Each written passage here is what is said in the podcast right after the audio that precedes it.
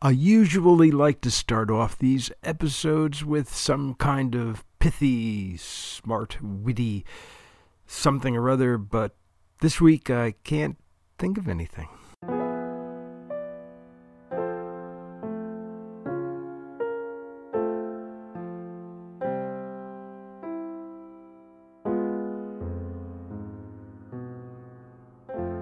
Nostrum, the high school debate soap opera where deontology is more than just an idea, it's a rebuttal, by Jules O'Shaughnessy and The Nostrumite, narrated by Jim Menick. Series 2, Episode 27. A good man's man is hard to find. Mahatma Kane Jeeves, in his tan duster, driving goggles, and peaked cap, looked vaguely like Kato from the old Green Hornet comics. The impression was strengthened by his servile posture, standing beside the Bentley, holding the door open as Halefoyle Cumcut came down the front stairs of Manhattan Lodestone. Mahatma, Cumcut said to him as he neared the car. What are you doing here? The drive to the pups, sir. I'm not driving to the pups in the Bentley. I'm taking the bus with the students.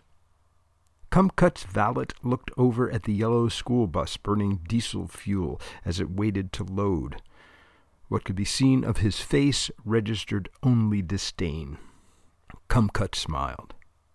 It's not that bad, Mahatma, and I'll be with the kids to help them work on their cases. It's a two and a half hour ride, sir. I know that. Your legs will be squeezed as if in a vise, and you'll be lucky if you are ever able to walk again. He paused. I've set up Gershwin for the trip in the Bentley. The concerto. Cumcut gulped. The concerto in F was indeed among his favorite pieces of music. No doubt someone on the bus would have one of those iPod boom boxes, and he would be playing headbanger, punky, electronic, whatever music. For someone only a few years older than his charges, Cumcut was a lifetime removed from their universe. Halefoyle Cumcut was a Renaissance man, but only up to about 1954. After that, it was all the apocalypse as far as he was concerned. I'll have to gird my loins and suffer, he said, with more than a hint of sadness. Something close to a sigh came from Mahatma's lips. Very good, sir. I shall see you up there. He could take the bus with us, Cumcut suggested. Thank you, sir, but it's probably best if we have a personal vehicle on hand for emergencies. Cumcut nodded. He knew that what Mahatma really meant was that, faithful servant or no, he wouldn't get on that bus for love or money. Mahatma closed the passenger door. I shall see you there, sir. Very good, Mahatma. I'll see you there. Giving a slight tip of his hat, Mahatma went around to the driver's side of the car and settled himself in. He would follow the bus for the trip. Halefoyle Cumcut shook his head good-naturedly as he walked to the bus. Mahatma traveled with him as often as possible, securing the best rooms at their hotels, making sure that everything was in perfect order, selecting his suits, drawing his bath, standing by as necessary. He was much more of a stickler for details than Cumcut himself, but that was the nature of valets, as often as not. They were ten times the snobs that their masters were. In this day and age, they had to be. The bus door opened as Cumcut approached. The driver was smoking a cigar that he quickly attempted to hide by sticking it outside the open window. The attempt was futile, however, as the rank odor flowed out the bus door in a visible cloud of blue mist. Ready to go, Ralph? Cumcut asked, pretending he wasn't about to pass out from the fumes. Ready to go, coach, Ralph the bus driver responded. And as if they were waiting for their cue, at that moment, the school door opened again, and the Manhattan Lodestone, uh, magnet school, team came pouring out, ready to take on the pups. The parade, in other words, continued. Where old coaches go to die, or not, as the case may be. Botch and Wednesday sat in the Crown Vic and looked up at the towering building. Some place, Wednesday said. Some place, Botch echoed. The Stephen A. Douglas Debate Coach Sanatorium and Retirement Home was four stories tall, a neo-Gothic monstrosity of spires and pointed arches within sight of the Cyclone roller coaster on Coney Island. It was so close that they could occasionally hear the screams of riders plunging down the ride's steep hills. So this is where old debate coaches come to die, Wednesday said. The ones that don't get killed first, Botch replied. They exited the car and walked up to the building. Inside, a receptionist pointed them to a solarium down the first floor hallway. Miss Devens is expecting you, they were told.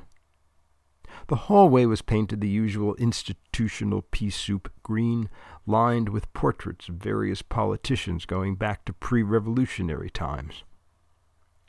I haven't seen this many dead presidents since the last time I shot craps up in the South Bronx, Wednesday commented as they passed. In the solarium, there were a dozen or so people in various stages of extreme old age, some in wheelchairs, some hooked up to IVs, some both on wheels and on IVs. Most of them looked as if they had cast their first vote for president back during the Madison administration. You must be the detectives, a voice boomed out at them. They turned. The voice came from a woman neither in a wheelchair nor on an internal drip, unless you counted her colostomy bag, which really was more of an external drip. She was, despite her advanced age, a woman of prodigious mien. She was standing next to the television, on which there was a video of C-SPAN, but no sound. Miss Devens, Botch asked. Who else? And you are? Botch showed her his badge. Geronimo Botch, homicide. And this is my partner, Joe Wednesday. Wednesday was also holding out his wallet with his ID. Sit down, then, Devens said. She pointed to a couch next to her. The two men sat. She remained standing. You wanted to talk about Mr. Lopat, I gather? That is correct, ma'am. You knew the deceased? Worked the business with him for over forty years, she replied. Hated his guts and the horse they rode in on. Why was that? Botch asked. He was the enemy, detective. I ran the Brooklyn Behemoth program, and he ran the Manhattan Lodestone program.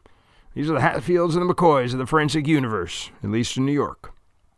There were nods and murmurs from the assembled retired coaches in the room, who were blithely following the conversation despite their appearance as little more than animated corpses. How do you mean enemy? I mean it the way it is defined in the dictionary, young man. Didn't you go to school? Don't you know what words mean? I did go to school, ma'am. In fact, I graduated from Manhattan Lodestone, a magnet school. She sniffed at him. It figures. She walked over to a chair facing the couch and sat down. She adjusted her colostomy bag. If you had gotten into Behemoth, you'd know exactly what I mean. You must have been a student when Mr. Lopat was teaching there. Botch nodded. I didn't know the man personally, he said. You didn't miss much. Botch reached into his pocket and retrieved his notebook. Did you hold any personal animosity toward Mr. Pat? It's Mr. Low Pat, young man. Mr. Pat sounds like a bad name for a smug poker player. Oh, sorry, ma'am. Mr. Low Pat? That's better, and of course I had personal animosity for him. He was a sneak, a snake, and a shark. There was nothing to like about him, and I didn't try to invent reasons to do so. He beat your teams badly, then? He did not beat my teams badly, Alida Devon said forcefully. There was another low wave of murmuring from the assembled, animated corpses. Over the years, I would imagine we were about even in wins and losses. You didn't kill him, then? Joe Wednesday asked. She turned to him. No, detective, I didn't kill him. Your records should show that I had an irrefutable alibi. Do you have any idea who would have killed him? I know plenty of people who wouldn't have minded maiming him just a little bit, but a full kill? Not really. We debate coaches are an ethical bunch as a general rule. As a general rule, perhaps, Botch said, but not categorically. Someone did kill the man, and someone in the debate universe is the most likely candidate. Only because the police at the time were too myopic to look elsewhere, young man. Instead of blaming themselves for not finding the killer who was nowhere near where they were looking, they simply gave up instead of trying to look where the killer actually was. Typical bureaucratic behavior. You don't think it was anyone in the debate community? No, I don't. Why would any of us bother? He was an old fool who would be gone from the activity soon enough. Not unlike me, for that matter. The old, that is, not the fool. But his job was seen as something of a prize. Debate coach at a big prestigious school, wouldn't someone perhaps want him out of the way to take over? There was no one like that. There were successors, but only short term. There was no one who really wanted the job until Halefoyle Cumcut came along, and that was years after Mr. Lopat was dead. It's a tough job that wouldn't pay half what it's worth. Can you imagine what it's like to be surrounded by high school students every day, including weekends, detective? Can you imagine the horror?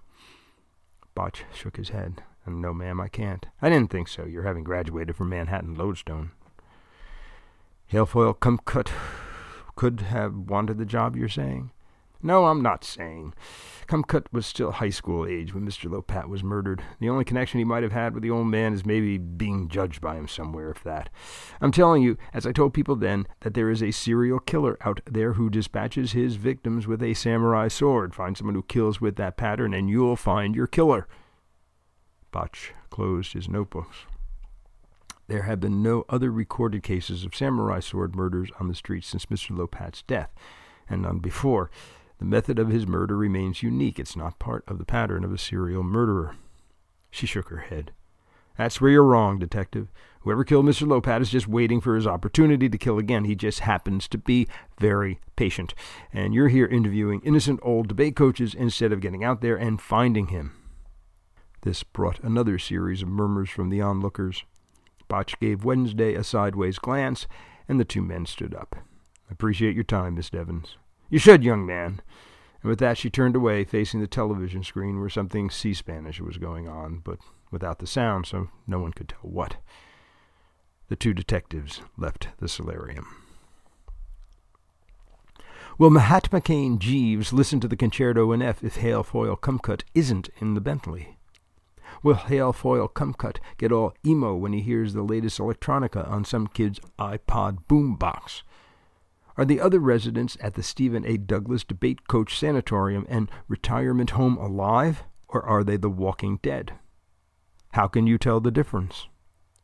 Shouldn't there be a Bronx Award ceremony in the middle of this episode somewhere? If you want to know the answers, look further than our next episode. I want to have Glenn Beck's baby or curse you, Woodrow Wilson.